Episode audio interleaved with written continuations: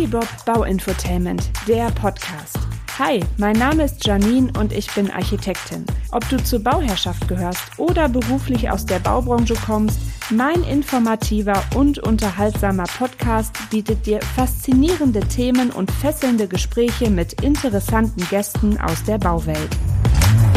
Hier bekommst du exklusives Expertinnenwissen für dein Projekt Eigenheim und erlebst die ein oder andere skurrile Baugeschichte. Und jetzt wünsche ich dir viel Spaß beim Zuhören.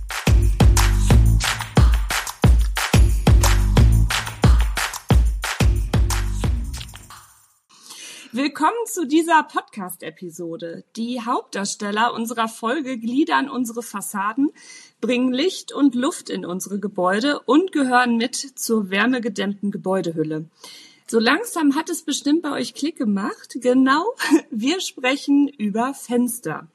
Die brauchen wir nämlich bei Neubauten und Sanierung logischerweise. Ja, und mein Gast in dieser Folge ist für euch kein Unbekannter, denn in Folge 14, Absturzsicherung an bodentiefen Fenstern, saß er bereits neben mir am Mikro. Ich begrüße ganz herzlich Marc Schütt aus Verdol. Hallo. Hallo Janine. Ja, schön, dass du wieder mit dabei bist. Da sind ja schon, ist ja schon ein ganzer Haufen äh, Folgen jetzt äh, angefallen. Von 14 zu, ich glaube, das wird jetzt die 58. oder so. Wahnsinn, ne? Wie schnell die ja. Zeit vergeht und äh, wie erfolgreich das Ganze auch ist ja, das, das freut einen immer so. Und äh, genau, also von daher, ähm, wobei das hatten wir ja schon ein bisschen länger vor, ne, über Fenster zu sprechen nochmal im Allgemeinen. Ja. Und jetzt haben wir es endlich. genau, genau. Die Termine, die übereinander zu kriegen, ist nicht ganz so einfach, aber nun haben wir es geschafft und sitzen genau. an einem sonnigen Tag. Also ja. ich habe jetzt extra meine Raffstore runter und man sieht äh, auch wieder Thema Fenster, Raffstore ähm, am Büroarbeitsplatz können ein sehr schönes Gimmick sein. Man kann nach mhm. draußen gucken und man kann auch, also ich kann es ja mal einmal kurz zeigen. Ah, oh, äh, guck mal. Man kann, sieht dann nach draußen. Also mit dieser Kamera sieht man es jetzt nicht ganz so toll, aber ich kann unseren Gartenteich sehen und ähm, kann vernünftig arbeiten. Die Sonne knallt mir nicht so rein und ich habe eine vernünftige Möglichkeit, auch auf dem Bildschirm vernünftig zu arbeiten. Das zum Thema Sonnenschutz. Super, sehr gut, genau. Ähm, ich stelle dich noch mal kurz vor. Also du bist Schreinermeister und Sachverständiger für das Tischlerhandwerk. Die Kontaktdaten packe ich wie immer in die Show Notes. Und äh, Marc kann nicht nur Fenster bauen und einbauen, sondern auch im Rahmen seines Sachverständigenbüros ebenso Fenster und deren Montage begutachten. Und somit hast du dich natürlich bestens als Gast für diese Folge qualifiziert. Da habe ich Glück. Ja, du, nochmal Glück gehabt, genau.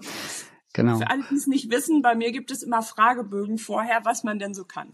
Nein, Scherz. genau. Also wir werden darüber sprechen, ähm, welche Faktoren bei der Fensterauswahl zu berücksichtigen sind, was so die mhm. Vor- und Nachteile von großen Fensterflächen sind. Dann geben wir euch auch noch äh, Tipps zum Aufmaß und erzählen euch, was ihr bei der Baustelleneinrichtung für die Fenstermontage ähm, so beachten sollt, woran ihr denken sollt.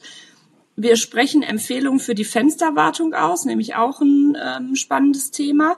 Und ähm, ich hoffe, dann haben wir noch Zeit, dass du ein Döneken erzählen kannst, was denn so in der Praxis am meisten äh, schief geht bei der Montage. Genau, also das ist so unser bunter Strauß an Themen. Bevor wir nämlich starten, als ich die Folge überlegt habe, was wir so für Themen ähm, nehmen, sind mir die Schildbürger in den Kopf gekommen. Kennst du, kennst du die Schildbürger? Ja, dieses schöne runde Haus ohne Fenster, ne?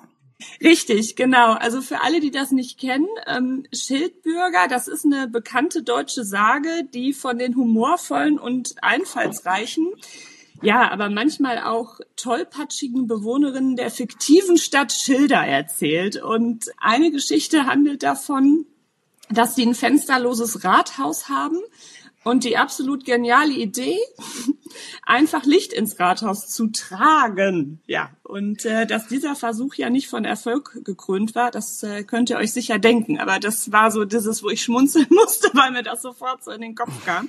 Weil bei dem einen oder anderen, dem würde ich das nämlich auch zutrauen. Und du? Ja, in der aktuellen Situation, wenn du da mal so hochguckst Richtung Berlin, Ich glaube, die tragen auch Wärme ins Haus. Ich keine oh. Ahnung. So, dann lass es uns mal äh, besser machen, äh, statt Licht äh, reinzutragen. Genau. Ähm, bei dir jetzt aus deiner Erfahrung, oder wir, wir, beide werden ja so ein bisschen da gegenseitig unsere Erfahrungen und Tipps äh, hin und her spielen. Ähm, an was soll ich denn jetzt als Bauherr, Bauherrin oder auch Architekturschaffender ähm, bei der Auswahl von Fenstern berücksichtigen? Da gibt's ja ganz viel so an Material und Farbe zu beachten. Ja, es ist ja in erster Linie ist ja der Bauherr, derjenige, der seine Wünsche offenbart. So und ähm, als erstes müsste man ja wissen, mit welchem Material möchte ich gerne arbeiten. Also wir haben die Möglichkeit, ein Kunststofffenster zu nehmen, wir haben die Möglichkeit, ein Holzfenster zu nehmen und wir haben die Möglichkeit, ein Aluminiumfenster zu nehmen. Dann gibt es noch Hybride wie Holz-Aluminium oder wie Kunststoff-Aluminium. Ist so, alles nur noch Hybrid in letzter Zeit. Ja, ähm, weswegen diese Hybrid sind, erkläre ich auch gleich mal. Mhm. Ähm, da muss erstmal äh, eine Grundsatzentscheidung her. Es ist zum einen der Geldbeutel, dann äh, verbleibe ich beim, beim äh, Kunststofffenster. Ist es wirklich, dass ich sage, ich baue das Haus und die Fenster bleiben 40 bis 60 Jahre drin und ich möchte was Schönes haben? Ähm, aus meiner Sicht, schön ist immer subjektiv. Mhm. Aus meiner Sicht ist was Schönes ein Holzfenster. Dann äh, kaufe ich mir ein Holzfenster und ja, wenn ich das richtig sehe, hast du sogar Innenvorfenster, ne? Kann das sein? Mm, Oder nee, ist das, also ja, okay. Normale äh, Holzsprossenfenster als Stulpelemente. Genau. Ja, äh, das. Und ähm, dann gibt es halt noch die Möglichkeit, wenn ich sage, ich möchte aber von außen jetzt nicht mehr äh, sehr wartungsarm haben, dann setze ich mir ein Holz-Aluminium-Fenster rein. Das habe ich zum Beispiel hier, ähm, so dass wir von außen nicht mehr streichen müssen und innen habe ich das schöne Holzfenster. Ja, und ähm, da muss ich erstmal eine Grundsatzentscheidung fällen und mir äh, selber bewusst sein, was ich haben möchte. Das ist im Übrigen auch so ein bisschen die Beratungsleistung, die der Architekt ähm, ja mit reinbringen muss. Ähm, ich weiß nicht, wie es beim Architekten so läuft, aber ich habe manchmal das Gefühl, das bleibt ein bisschen auf der Strecke, weil sehr stark aufs Budget geachtet wird weil man dann sagt, äh, mhm. wir haben wir haben ein Budget von drei, vierhunderttausend Euro und ja, das Dach muss noch gemacht werden. Wir haben eine, eine Wärmepumpe dabei oder einen ganz anderen Heizerzeuger. Wir müssen noch die Photovoltaikanlage aufs Dach bringen. Ja, und alles hat so seine Kostenpunkte und am Ende des Tages haben wir da einen ziemlich großen Batzen an Budget ähm, oder einen ganz großen Batzen an Geld, der das Budget auffrisst. So, mhm. wenn ich aber die Grundsatzfrage jetzt für die Fenster schon mal gestellt habe, welches Material, dann gehe ich weiter, ähm, was habe ich denn für Komfortinteressen? Ähm, also Wärmeschutz ist klar. Also mhm. im, im, Neubau über Dreifachverglasung brauchen wir gar nicht mehr reden. Also ja. das, das ist ganz normal. Im Altbau muss man dann immer ein bisschen abwägen, was habe so, ich für wie ist der genau, genau, wie ist der U-Wert der Fassade? Genau. Genau was habe ich für eine Fassade, was habe ich so für, für Möglichkeiten, ähm, werde ich in der nächsten Zukunft, also in den nächsten fünf Jahren vielleicht auch mal dämmen von außen oder mache ich irgendwelche Erweiterungsmaßnahmen, dann kann man schon überlegen, ob man vielleicht doch auf eine Dreifachverglasung geht oder doch auf der ähm, ja, Zweifachverglasung verbleibt. So, und genau. dann, dann ist, sind so Punkte wie Einbruchschutz ähm, wie ist mein Haus gelegen? Liege ich jetzt nähe Autobahn? Liege ich jetzt nicht nähe Autobahn? Ähm, ja, oder habe ich einen sehr, bin ich sehr viel ländlich? Bin ich nicht ländlich? Also wie ist so mein eigenes Schutz, Schutzbedürfnis? Und da kann ich dann in unterschiedliche Kategorien ähm, wählen. Also es gibt dann von RC1, das kann man aber wegwischen, das ist nichts. Ähm, RC2N, das wäre dann im Grunde genommen eine ähm, Schutzklasse, die der RC2 entspricht. RC2 ist eigentlich schon Standard, ne, was man meistens nimmt, ne? Ja, soll es, also ich empfehle es eigentlich immer, äh, sollte man mhm. nehmen. Da hat man dann im Grunde genommen eine gewisse Anzahl von Pilzköpfen drumherum, die gesicherte Anbindung des Glasverbundes. Das heißt, das Glas ist entweder geklebt oder es hat äh, durch einen Aluwinkel, einen Stahlwinkel oder einen, einen verschraubte Glasleisten, wie auch immer, je nachdem, wie der Fensterbauer das geprüft hat, äh, wird das dann hergestellt. Das Glas ist ein Sicherheitsglas, ein PVA-Verglasung. Das heißt, man hat eine Glasscheibe von 8 Millimeter Stärke, zweimal 4 Millimeter plus eine ähm, Folie dazwischen, die dann einbruchhemmend ist. Ja, und dieses einbruchhemmende Fenster, also man spricht ja nicht von einbruchsicher, sondern einbruchsicher, du kommst überall rein, wenn du irgendwo ja. rein willst. Aber du hast da eine gewisse Zeit, die das Fenster den Eingriff standhält. Und ich sag mal, den Gros der Täter hält man damit draußen. Ja, weil ähm, da geht's ja gerade um Zeit, ne? Also da gibt's genau. ja, hm, da genau. gibt's ja entsprechende äh, Tests und Berechnungen, ähm, wie genau. lange fummeln die an den Fenstern rum, bis sie reinkommen und danach, glaube ich, ähm, sortieren sich auch die, ähm, ordnen sich dann die ähm, Einbruchschutzklassen ein. Ja. ja. Also ist, ist nicht nur der Faktor Zeit, da ist auch das Faktor Werkzeugequipment. Mhm. Also das heißt, beim RC2-Fenster hast du etwas weniger Werkzeugequipment als beim, beim RC3-Fenster. Und äh, dementsprechend müssen die Fenster auch das aushalten. Ne? Mhm. Ähm, das war zum Thema Sicherheit. Dann kann man überlegen, wenn man jetzt noch mehr Sicherheit haben will und man wird, baut eine EMA ein, also eine Einbruchmeldeanlage, ähm, macht man an die Fenster oder stattet man die mhm. Fenster direkt schon mit einer Glasspinne aus oder stattet man die Fenster auch schon mit Kontakten aus? Mittlerweile werden sie auch smart, die Fenster. Das heißt, du kannst auch automatisch öffnend kriegen, kannst auch ähm, ein Lüftungssystem reinkriegen. Das ist ja auch so eine Sache. Wir sind ja, oder generell, wenn wir ein neues Haus bauen, brauchen wir ein, ein Lüftungskonzept ähm, entweder habe ich eine zentrale Lüftung oder ich muss das irgendwie anders lösen und da gibt es dann halt auch Möglichkeiten übers Fenster, dass du da Lüftungssysteme reinbringst. Daran mhm. sollte man denken. Ja, und was jetzt ganz extrem wichtig wird, wir wissen ja, dass es immer etwas wärmer wird, die Sonne scheint etwas länger, der sommerliche Wärmeschutz. Mhm. Der ist auch ähm, von dem Fensterbauer zu beraten. Das heißt, entweder Rolllade oder einen Zipscreen. Ich persönlich äh, bevorzuge die RAV-Store-Lamellen. Da muss man dann gucken, ähm, was am sinnvollsten ist und äh, was auch zum eigenen Typ passt. Also ja ich kann jetzt mal so von einer Baustelle plaudern. Da hatten wir eine acht Meter breite Fensterfassade und die haben eine super Sicht ins Tal. Die wollten Rollläden davor haben und ich habe sie Gott sei Dank davor bewahren können mhm. vor den Rollläden. Die haben jetzt eine richtig schöne Z-Lamelle als äh, Raffstore gekriegt und die Frau, die ist, die jetzt nach zehn Jahren immer noch total begeistert, weil sie sagt, jeden Morgen kann ich da unten die Rehe laufen sehen und mit der Roller und der Sonne, die knallt hier zwar drauf, aber die wird abgelenkt. Und ich habe trotzdem noch frei, äh, nahezu freien Blick und mhm. äh, kann das Umfeld genießen. Ja. Und das geht halt mit der Roller da halt nicht, ne? Genau, wobei du natürlich auch, ähm, also so habe ich oder ähm, berate ich immer, ähm, du kannst natürlich auch switchen. Ne? Du kannst ja zum Beispiel ja. sagen, die Schlafräume kriegen Rollladen und die Räume, wo ich mich viel aufhalte, sei es ein Arbeitszimmer, Wohnbereich, Küche, bekommen dann Raffstore. Dann hast du halt auch eine genau. Mischung. Klar, von außen sieht's manchmal ein bisschen ähm, könnte wüst aussehen, wobei, wenn die auch schon alle so den gleichen Farbton kriegen, finde ich, geht das eigentlich. Ne? Ja, die, diese Z-Lamellen, die haben auch den, äh, ja, den Charme, dass die eine mittige Stanzung haben und wenn du dann eine 80er Lamelle hast, dann hast du ja knapp eine 40er Ansichtsbreite und wenn man dann guckt, dass man so eine, ne? Genau so eine MIDI-Lamelle nimmt, äh, die dann auch mhm. so 48 Millimeter hat, je nach Hersteller. Äh, ich bin jetzt bei einem bestimmten Hersteller äh, hängen geblieben vom von einem Kopftype. Mhm.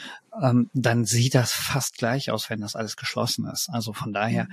kann man designtechnisch, ähm, optisch schon einiges bewerkstelligen und man hat einen unheimlich hohen Komfort. Ja. Was ich noch ergänzen würde, wäre das Thema Schallschutz. Also da muss man auch immer mal so ein bisschen drauf achten, wo wohnt man ja. oder wie empfindlich man ist. Man kann aber genauso gut dann sagen, okay, nur die Schlafzimmerfenster bekommen ein Schallschutzglas mit dazu. Also das sind auch noch mal so Sachen, auf die man achten sollte. Und beim Denkmalschutz je nachdem, was man für ein Haus hat, müsste man halt auch vorher mal Rücksprache halten, ob es dann Holzfenster unbedingt, äh, also ob das die, die Pflicht besteht. Das ist bei uns zum Beispiel der Fall. Wobei ich es jetzt fürs ähm, Fachwerk auch schön finde, weil wir im System bleiben mit Holz, Holz, ne? mit Holzfenstern und Fachwerk. Ja, wenn man aber ein Denkmal kauft, sollte man sich im Vorfeld, also man sollte nicht mhm. einfach total verliebt sagen, oh, ein Denkmal wunderschön, sondern man sollte sich wirklich mit dem LWL mal einmal auseinandersetzen, weil es die ein oder anderen ähm, Denkmalimmobilien gibt, wo man nicht unbedingt ein Fenster tauschen sollte. Denn Denkmalschutz hat nichts mit Logik zu tun, nichts mhm. mit äh, äh, wirtschaftlicher Logik in ähm, ja in den Dingen, wie wir sie so kennen. Also das heißt Wärmeschutz, ja, ähm, fangen sie so langsam auch an, aber ein Fenster wird nicht einfach getauscht. Das heißt, mhm. äh, wenn da ein erhaltenswertes Fenster drin ist, was der Historie entspricht, ähm, wo wirklich noch die Historie erkennbar ist, dann wird das auf ein Innenvorfenster hinauslaufen. Ja.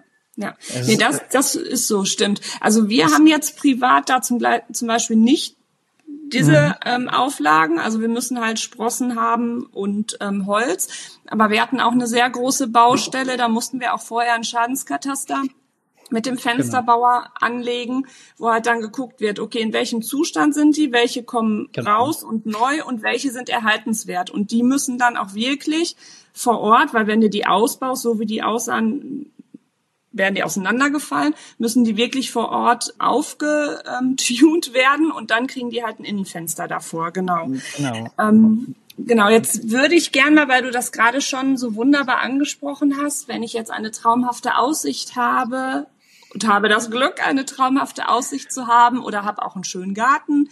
Große Fensterflächen, die haben ja immer was, ne? Das, das ist wunderschön, das sieht in der Fassade schön aus, sie bringen viel Licht in die Räume.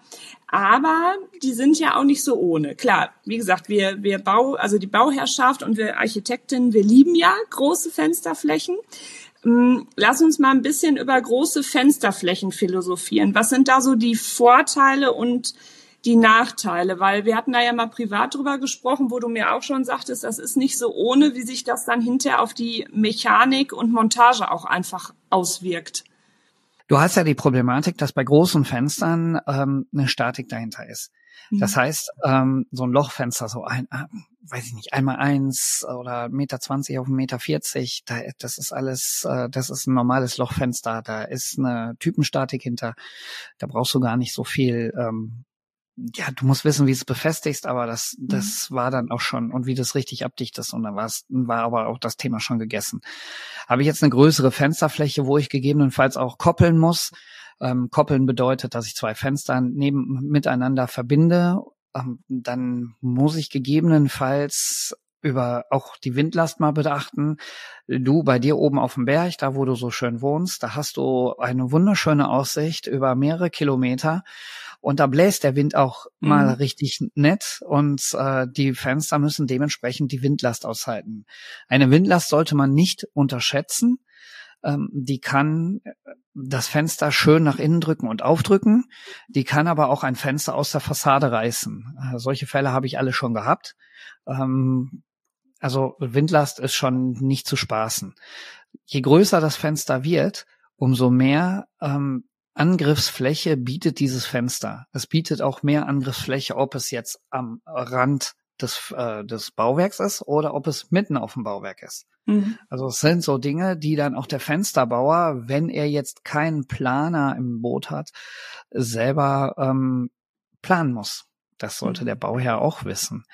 Ähm, so, sofern also Fenster ist ein, ein ganz wichtiges, sensibles Gewerk, wo man auch wirklich gucken sollte, dass man da entsprechend gescheite Fachfirmen sich auf die Baustelle holt. Oh ja, oh ja, das also das ist so das der nächste Appell, den ich auch äh, ja ans Herz lege.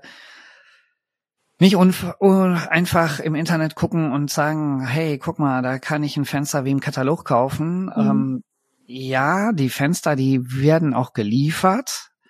Aber die Montage ist ein ganz existenzielles Ding bei den Fenstern. Wie ich vorhin schon gesagt habe, so ein Fenster bleibt 40 bis 60 Jahre drin. Mhm. Und äh, wenn ein Fenster schlecht eingebaut ist, ist es schlecht eingebaut und das bleibt auch die nächsten 40 Jahre schlecht eingebaut. Und die Folgeschäden, die daraus entstehen können, äh, sind nicht so ganz unerheblich. Ähm, die sind nicht immer sofort sichtbar, die kommen auch schleichend und äh, können dann auch mitunter ein größeres Ausmaß haben. Mhm. Aber wir waren ja gerade, warte mal, bei den großen Fensterflächen. Also die mhm. großen Vorteile sind natürlich der Lichteinfall. Ne? Das ist eine äh, wunderschöne Sache, wenn du so eine riesen Hebeschiebeanlage hast oder auch eine große Fensterfläche. Ich äh, benenne einfach, oh, ich, da gibt es einen Fertighaushersteller, der einen Holzrahmenbau macht und der riesige Fensterflächen hat. Wunderschön. Ich will sie nicht putzen, aber äh, es ist wirklich wunder, wunderschön. Ähm, auch die, das Wohngefühl da drin. Aber das Beschatten dieser, dieser ähm, Elemente ist schon eine extreme Herausforderung, wenn man eine große Spannweite hat. Und man darf nicht, äh, darf nicht vergessen, die Dinger müssen ja auch irgendwie da rein. Mhm. Und wenn ich dann große Fensterflächen habe, dann habe ich auch eine Glasstatik. Das heißt, ich habe dann nicht vier, vier plus vier plus vier an Glas, also Scheibe vier Millimeter, mittlere vier Millimeter und Außenscheibe vier Millimeter, sondern da können ab einer gewissen Größe dann auch schon mal acht Millimeter, vier Millimeter, sechs Millimeter sein. Und ähm, so als groben Ma grobes Maß, wie schwer so eine Scheibe ist, kann man sich überlegen, ähm, die Millimeter je Millimeter, Quadratmeter zweieinhalb Kilo. Also das hm. heißt, hm. habe ich vier, vier, vier, habe ich zwölf, äh, zwölf Millimeter, zwölf mal äh, mal zweieinhalb, ja zwölf mal zweieinhalb Kilo. Dann hab, weiß ich, wie schwer die Scheibe auf dem Quadratmeter ist. Ja.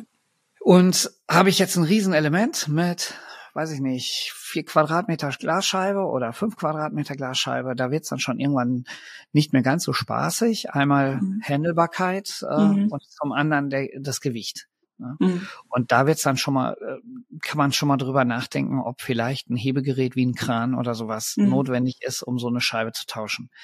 Was ganz wichtig ist, verbauen die Hand und die Hauseigentümer oder die Immobilienbesitzer, die Bauherren große Elemente denkt bitte, bitte, bitte an eine Glasverbruchversicherung. Mhm. Die, kost, die kostet nicht viel, ist in der Hausrat mit drin. Ihr spart euch extreme Kosten bei einem Glasbruch, wie zum Beispiel einem thermischen Riss. Der mhm. thermische Riss kann relativ schnell passieren. Mhm. Ähm, ist eine Teilbeschattung des Glases und wenn das Glas jetzt zum Beispiel innen äh, oder außen kein ESG hat, äh, meistens passiert das ja innen, dann ähm, ja, ich sag mal, eine Teilbeschattung vom Dach kann das schon sein oder eine Vorga vor oder eine Markise, die davor ist und dann die ähm, mhm. das Fenster teilbeschattet und wir sind dann im Frühjahr oder im, im Herbst, wo es so langsam auch wieder kalt wird und wir eine höhere ähm, Wärmedifferenz im Glas haben, dann kann ein thermischer Bruch entstehen. Und um die Kosten abzumindern, denkt bitte, bitte, bitte an eine Glasbruchversicherung. Ja, das ist nochmal ein sehr, sehr guter Tipp, ähm, weil das ist wirklich schnell passiert. Ja. Mm, bei großen Fensterflächen, das hattest du auch schon angesprochen, ist natürlich immer zu bedenken, klar, hinterher ist es schön, wenn es drin ist, aber erstmal der Weg dahin, also die Montage ist nicht ohne. Du hattest schon angesprochen, entweder ein Kran oder Montageroboter ähm, genau. muss dafür vorhanden sein. Dann, was ist, wenn sie ausgetauscht werden muss? Wenn genau. sie ähm, beschädigt ist oder nach ein paar Jahren komme ich dann auch noch so eben da dran, ja, um die alte rauszunehmen, die neue wieder rein zu ähm, montieren. Das ist auch alles nicht so ohne. Und was mich interessiert ist, wir sind ja alle meistens so Fans von Anthrazitgrau, also ich jetzt persönlich Schiefergrau, RAL 7015. Mm, sind die Fenster von der Statik nochmal anders, wenn das dunkle Farbtöne sind, dass die sich nicht so thermisch ausdehnen können? Ja, da haben wir die nächste Problematik. Also wir haben ja dann nur Probleme. Na, wir machen es wie die Schildbürger. Nein. Gut, machen wir, machen wir es so. Äh, nennen wir das Ganze etwas netter. Wir haben die nächste Herausforderung. Ja, sehr gut. ähm, ein dunkle, eine dunkle Oberfläche heizt sich sehr schnell auf. Haben wir jetzt ein Kunststofffenster, dann äh, gegebenenfalls innen weiß, dann haben wir unterschiedliche Farbgebung und äh, man kann es auch im Netz lesen in unzähligen ähm, äh, ja, Fachartikeln, dass dann auch die, ähm, der Kunststoff sich auch so ein bisschen ausweitet. Ne? Wir haben eine thermische mhm. Belastung auf dem Fenster und diese muss das Fenster aufnehmen. Das schränkt so ein bisschen auch die äh, Größe des Fensters ein. Da sagen die äh, Profilgeber dann auch irgendwann, nee, so groß können wir es nicht bauen, wegen der Farbe. Ein weißes Fenster mhm. kann man tendenziell größer bauen als ein foliertes Fenster. Jetzt gibt es eine ganz schöne ähm, ja, Wendung aus Österreich zum Beispiel. Die Österreicher haben fast gar keine folierten Fenster. Mhm. Die Österreicher haben fast überall nur an, ja, Alu-Deckschalen auf den Fenstern und das auch aus gutem Grund. Wenn man sich überlegt, wie äh, weit Österreich jetzt schon am Äquator liegt, und ähm, das ist ja jetzt wirklich nicht viel von uns aus bis nach mhm. Österreich, aber das ist schon so viel, dass die Sonne da so derbe drauf knallt auf die ähm, Folierung, dass das schon Auswirkungen auf die Oberflächen ähm, haben kann. Und somit haben die Österreicher sich dann gesagt, wir setzen überwiegend jetzt nur noch die Aludeckschalen ein. Und die Aludeckschalen, die arbeiten ein bisschen anders als das Kunststofffenster. Und wenn so eine Pulverbeschichtung ist auch etwas äh, ja, robuster als eine, ja, ich sag mal, eine Folierung. Also von mhm. daher, ich persönlich empfehle eigentlich nur noch eine Aludeckschale, auch beim Kunststofffenster ja, wird halt nicht so häufig genommen, weil das halt auch ein Kostenpunkt ist. Ne? Mhm. Aber der Nachhaltigkeit würde ich es immer empfehlen. Ja, also ich habe in den jetzt 13 Jahren einmal Aluholz eingebaut und ich war auch fasziniert. Ich fand das super. Ähm, das waren mhm. jetzt natürlich auch Bauherren äh, mit einem riesengroßen, wunderschönen Haus, wo der Geldbeutel halt passte und denen das auch wichtig war. Und die hatten, glaube ich, ich meine, wir hatten da allein äh, vier Hebeschiebetüren, die über vier Meter groß waren, meine ich. Ja, Auch mit einer traumhaften, unverbauten Aussicht. Und ähm, das, das weiß ich noch, das, das war richtig toll. Aber das Glück hast du als Architekt, als Architektin halt auch nicht immer und man kann es ja verstehen, wo alles so explodiert ist. Wobei die Kunststofffenster ja seit Jahren, das sind ja ganz andere Hausnummern, als wenn du ja. früher aus den 80ern, 70ern dir so ein Kunststofffenster angeguckt hast. Ja, ne? die Technik. Oder angepackt hast, ne? Ja, die Technik ist durchaus äh, richtig gut. Aber mhm. wenn man sich auch mal die ähm, Unterlagen der Profilgeber anschaut, da wird schon darauf hingewiesen auf äh, dunkle Farben. Das mhm. ist noch nicht so ganz durchgekommen bei den einzelnen Fenstermontagebetrieben, ähm, aber das sollte man einfach mal sich bei den großen Profilgebern die äh, Unterlagen kommen lassen zu den äh, Fensterfarbgebungen, die Detailunterlagen und da wird man den ein oder anderen Passus, wird man sich über den ein oder anderen Passus schon wundern. Mhm. Aber ja. nichtsdestotrotz sind diese Fenster, die haben ihre Daseinsberechtigung und die sind auch gut. Mhm. Ich persönlich, ich ist aber meine persönliche Meinung, dass ich äh, eher ein, Hol ein Holzalu oder ein Kunststoffalu-Fenster nehme. Ich habe auch den großen Vorteil zum Beispiel, wenn man jetzt vielleicht auch auf den Geldbeutel ein bisschen achtet und du hattest auch so eine schöne Podcast-Folge mit der Einliegerwohnung, die einem dann auch so ein bisschen das Geld ähm, wieder zurückspielt für den Bau und die man dann hinterher vielleicht auch als barrierefreie Wohnung für sich nutzen kann mhm. und die mhm. Kinder oben drin wohnen lassen kann. Ähm, in der Einliegerwohnung könnte ich ja Kunststoff-Alu äh, verbauen, weil ich ja in den nächsten 20 Jahren dort unten Mieter drin habe und ich nicht unbedingt weiß, wie die Mieter mit so einem Fenster umgehen. Okay, und es ist einfach robuster dann auch, ne? Ja. Es, ich sag mal, es ist äh, ja ein Holzfenster hat ja schon so ein bisschen, äh, man muss es lieben und pflegen. Ne? Also pflegen mhm. nicht in dem Sinne, dass man es permanent streichen muss, aber so ein Holzfenster sollte man schon einmal abwaschen zwischendurch. Ich meine, das macht der äh, macht der derjenige, der eine Immo eigene Immobilie hat und auch die meisten Mieter machen das auch mit dem mit den Fenstern, mit den mhm. Kunststofffenstern, egal was für ein Fenster. Aber es gibt auch die ein oder anderen Mieter, die jetzt nicht unbedingt äh, so Hand anlegen ans Fenster. So, mhm. das macht man ja als Eigentümer, macht man es ja schon. Und daher ja, ist es. Weil man weiß, wie teuer es war. Genau. Und deswegen ist es dann in dieser Hinsicht schon robuster, das Kunststofffenster. Und da würde ich mhm. dann, äh, das wäre so ein Punkt, wo ich sagen würde, setzt man Kunststoff-Alu und oben setze ich ein Holz-Alu. Ich habe von außen die gleiche Optik, habe aber den äh, etwas günstigeren Einkauf beziehungsweise mhm. etwas günstigere Investition und habe dann auch äh, die Möglichkeit da unten vernünftig die Wohnung zu, zu vermieten. Ja. So, jetzt ja. gehen wir mal auf meine Lieblingsspielwiese, die Baustelle. ah. Ja, die Baustelle. Also, wer jetzt nicht so weiß, wie ein Aufmaß stattfindet, also wenn ein Fensteraufmaß geplant ist, das ist natürlich in den meisten Fällen dann, wenn der Rohbau fertig ist, richtfertig ist und natürlich auch die ganzen Stahlbetonstürze, Unterzüge, wenn die alle ausgeschalt sind im besten Fall. Alternativ kann man das natürlich auch machen. Ähm, man, man sieht ja die, die Stärke der Schalung, die jetzt, die jetzt ein, ein Sturz noch, äh, wenn der noch eingepackt ist. Manchmal also das hatte ich jetzt auch in, in der Vergangenheit oft gemacht, ähm, als die Produktionszeiten oder Lieferzeiten noch so schlimm waren und man wusste, welcher Rohbauer zugange war, haben wir die schon vorbestellen lassen. Also dann haben wir das einmal mit den, mit den Bauherren durchbesprochen, dass wenigstens auch schon mal die Profile geliefert werden konnten, weil je nach Farbton haben die nämlich auch eine entsprechende Lieferzeit plus deren Zubehörteile. Sprich, ähm, alles, was noch mit äh, Raffstoren zu tun hat, Rollladen ähm, etc. etc. Ähm, für so ein Fensteraufmaß ist wichtig. Also das heißt jetzt nicht, dass der Fensterbauer, die Fensterbauerin das nur vom Papier bestellt. Also man kann das natürlich natürlich so schon mal vorordern, aber man sollte schon gemeinsam durch den Bau gehen, weil das für die Bauherrschaft viel einfacher ist zu überlegen, wie stehe ich, wie öffne ich das Fenster.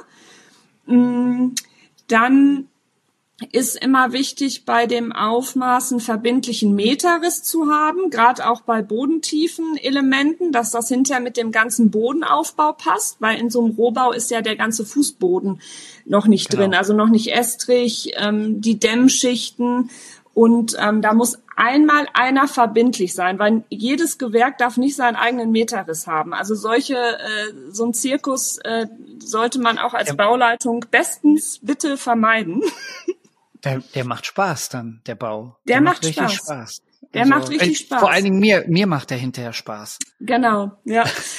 genau. Und ähm, genau, also mit, mit Meterriss war immer wichtig. Dann, dass man halt nochmal durchgeht, bespricht, wie sind die Öffnungsrichtungen.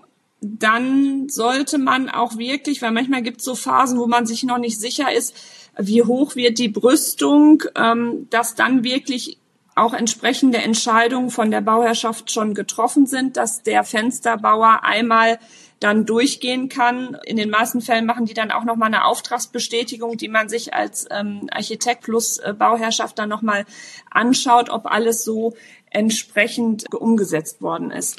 Mm, was ich auch sehr wichtig finde, ist, dass wenn der Fensterbauer vor Ort ist, dass der sich wirklich die Baustelle anguckt, also innen und außen, um dann auch anzugeben, wo eventuell Gerüst weg müsste, was nochmal zusätzlich für einen Montageroboter geschottert werden muss, etc.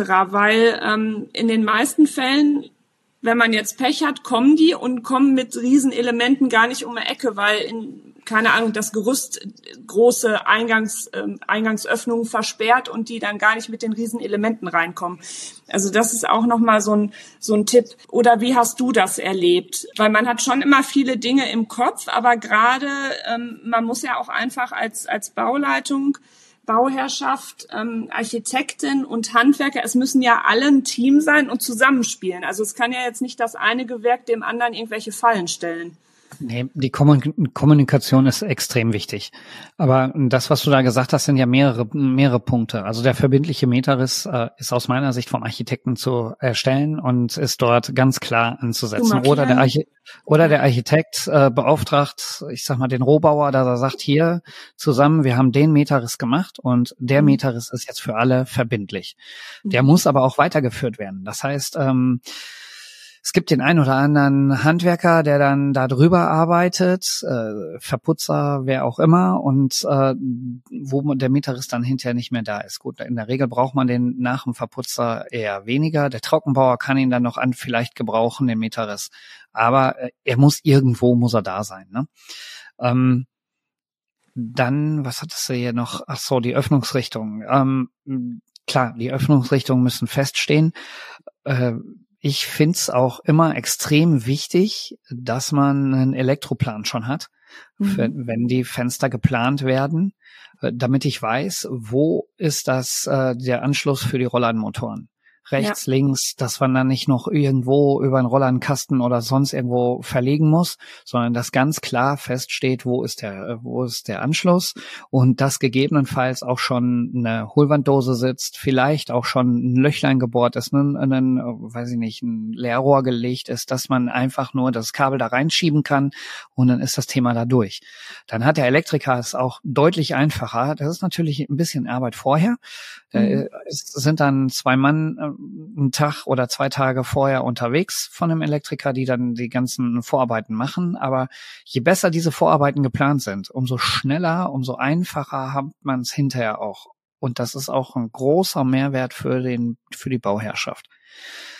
Ähm, ja, und generell für die Baubranche, ja, je besser alle organisiert sind, umso genau. schneller können sie zur nächsten Baustelle weiter.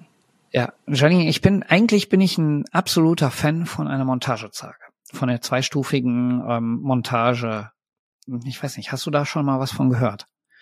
Das hattest Beim du mir Fenster. mal in unserer ersten äh, Folge, ähm, hattest ja. du mir mal davon erzählt, aber ähm, ich, du musst mir da irgendwann mal Bilder zu zeigen, dass ich mir das mal also entsprechend also, richtig ich, vorstellen ich, kann.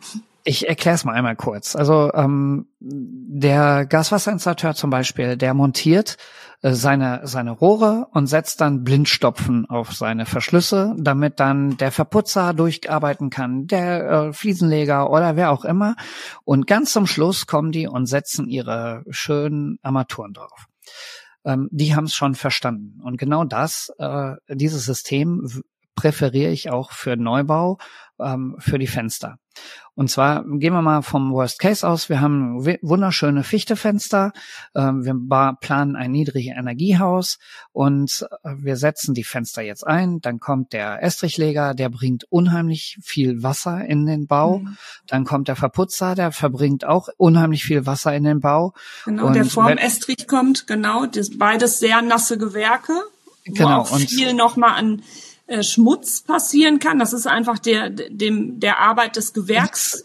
Ganz normal. So, die wollen, ne? ist äh, das ist nicht böser Wille, das ist einfach mhm. so, ne? Das ist, so, und jetzt äh, öffne ich die Fenster auf Kipp und machen Durchzug oder beziehungsweise muss ja auch lüften. Ich muss das Wasser mhm. ja irgendwie rausbringen.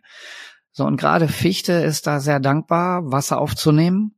Und dann fangen die Dinge an zu quellen. Ähm, ich hatte, oder eine Bekannte von mir, die Holzfenster herstellt, die hatte zum Beispiel das Problem, dass dann die Schraubenköpfe geplatzt sind, weil die, mhm. ähm, weil das alles gequollen ist das, mhm. äh, das Fenster. Das ist, äh, die haben ein hydrophobes ähm, Material und da so das, also da ist Dampf, Wasserdampfdiffusionsoffen, der, der Lack, und dann zieht das Holz und wird natürlich größer und dann kann es passieren, dass, äh, ja, ich sag mal, oben im Beschlagbereich, dass einmal die Schrauben einfach abscheren. Ne? Das halten mhm. die, die, so viel Kraft halten die dann nicht aus.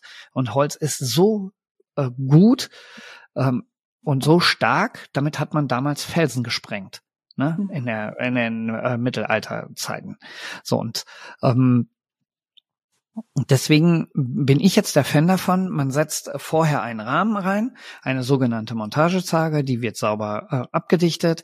Da kann der Rollladenkasten oben drauf, da sind die Rollladenführungen drauf, da kommt, kommt dann eine Platte rein oder das wird irgendwie anders verschlossen und dann kommt der Estrichleger, dann kommt der Verputzer, außen kann der Putz drauf und wenn der Parkettleger kommt und der Maler kommt, dann erst, also kurz vorher, baut man dann die Fenster ein. Das hat den ganz, ganz, ganz großen Vorteil, dass die Fenster jederzeit wieder reversibel rausgenommen werden können. Sollte mal ein Einbruch stattfinden oder sonst irgendwas. Mhm. Wir können die Fenster relativ schnell tauschen Nachteil ist natürlich, dass man eine Verleistung drumherum hat. Aber auch die kann mhm. man sehr schön lösen. Also es gibt Möglichkeiten wie in Bayern, dass man vielleicht sogar die Leibung in äh, nicht aus Putz macht, sondern da eine wunderschöne Zier Zierleibung aus Holz. Ähm, mhm. Ich denke jetzt mal bei einem Fichtefenster könnte man auch eine schöne Zier Zierleibung machen. Bringt auch noch ein bisschen äh, Duft, Duft mit technisch was mit sich. Also es, es gibt ganz viele tolle Dinge, die man da machen kann und man schützt das Gewerkfenster. Das gleiche ist bei der Haustür. Äh, die Haus, wenn die Haustür drin ist, da latscht jeder durch. Hm. Die Haustür sieht Ich wollte mal gucken, wie es bei euch aussieht. Äh, ja, die sieht aus wie Schwein. Ja, und da werden Kabel durchgelegt, da wird da die Schläuche durchgelegt, der äh, Werkzeugkoffer eckt dann an und das ist alles nicht böser Wille und äh, die Jungs, die wollen, die müssen da auch Gas geben auf den Baustellen. Ja, sie arbeiten mit Umsicht, aber es passiert.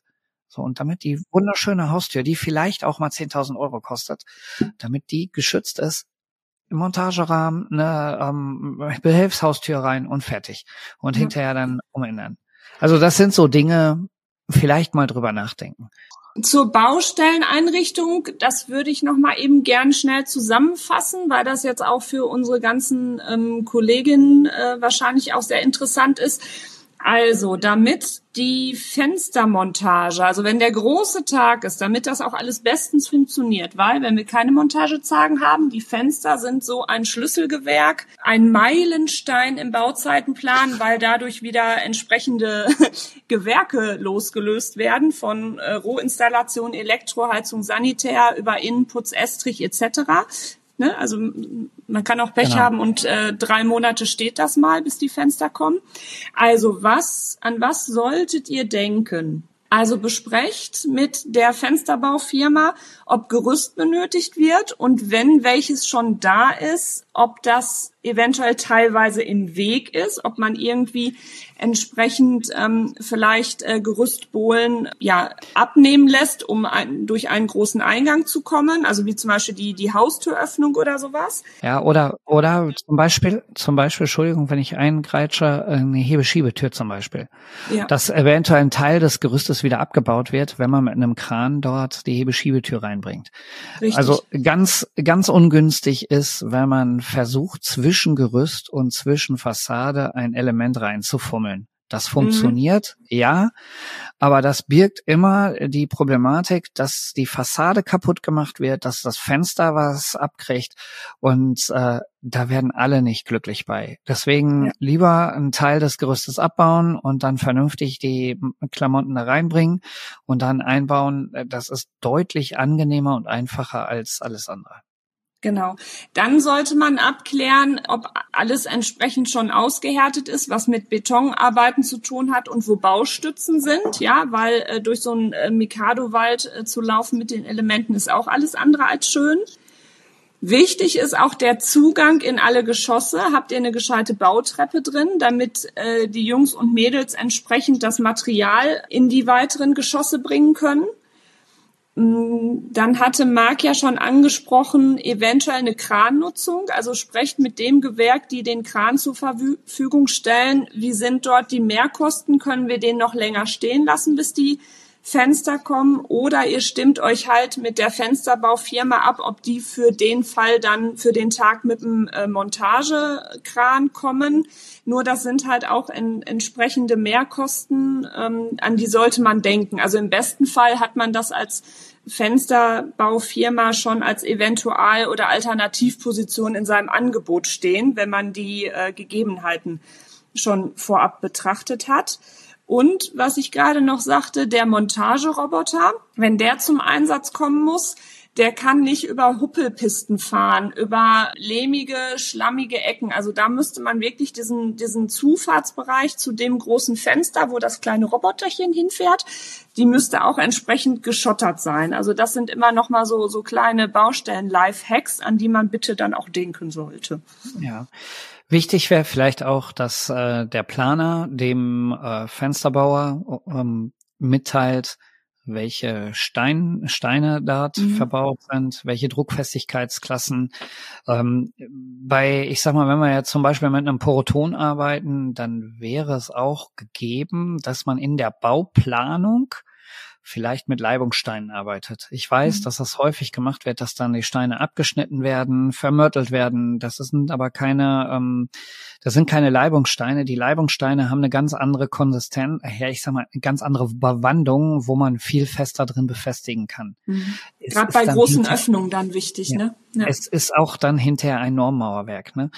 Mhm. Ähm, wir haben auch bei den großen Elementen vorher auch in der, in der Planungsphase einfach mal mit dem äh, Fensterbauer sprechen, wer bringt die Statik von dem Fenster. Also da sind wir wieder beim absturzsichernden Thema.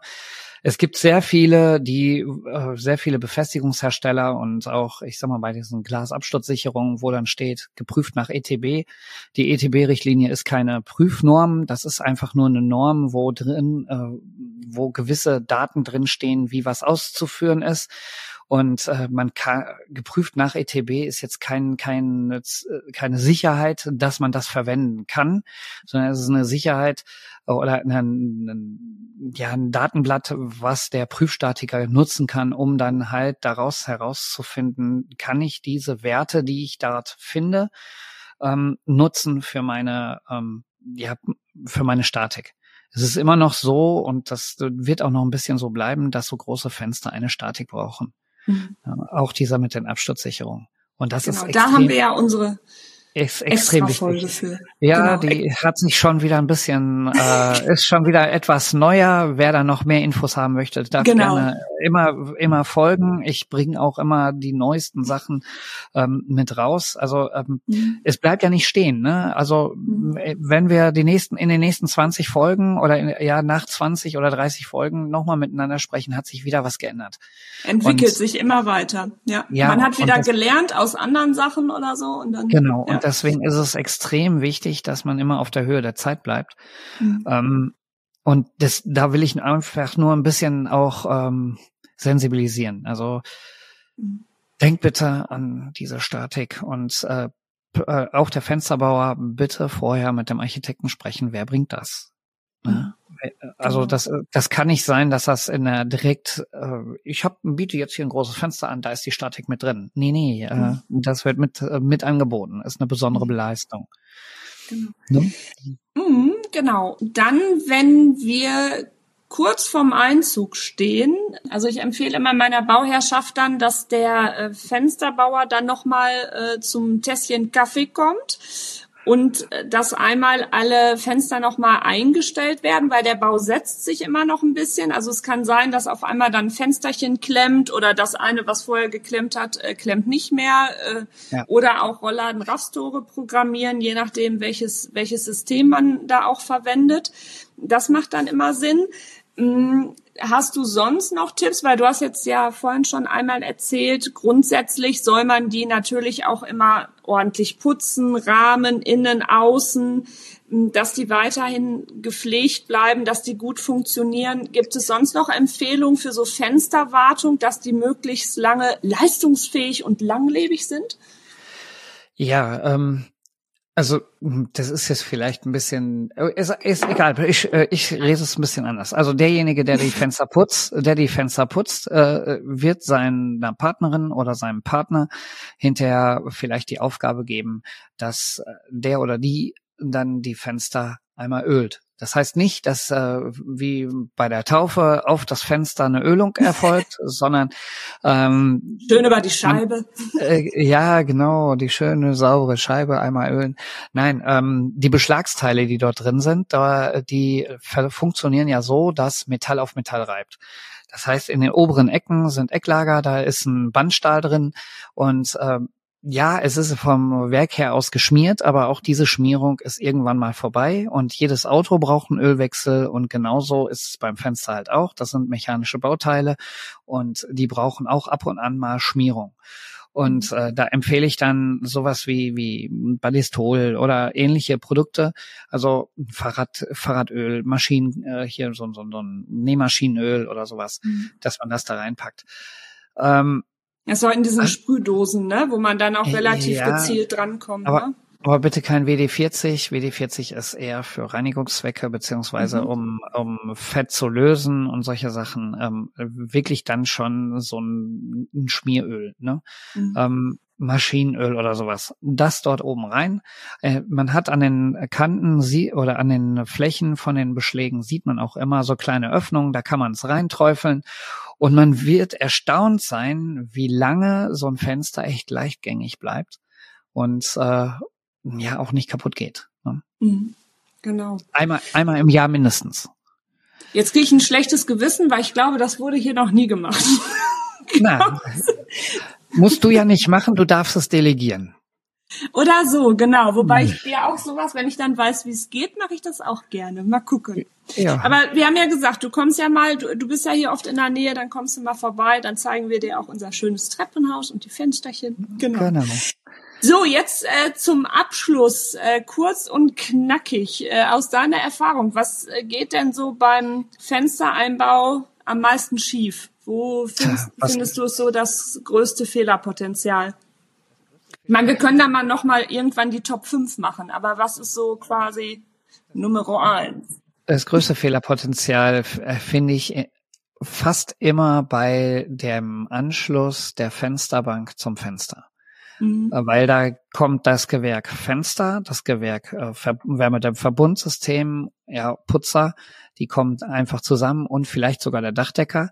Und in diesem Bereich hat man immer ähm, eine Problematik, dass dort ein kleines Löchlein äh, bleibt, was sich dann als Gewerkeloch mhm. nennt. Und äh, die Problematik, ja, da hast du die größte Problematik bei diesem Pong. Da entstehen die meisten Fehler. Hm. Sonst, ja, ist, in der Regel ist es Montage. Also die Fensterprodukte, die sind zu 90 Prozent kriegt man super Fensterprodukte, egal wo sie herkommen.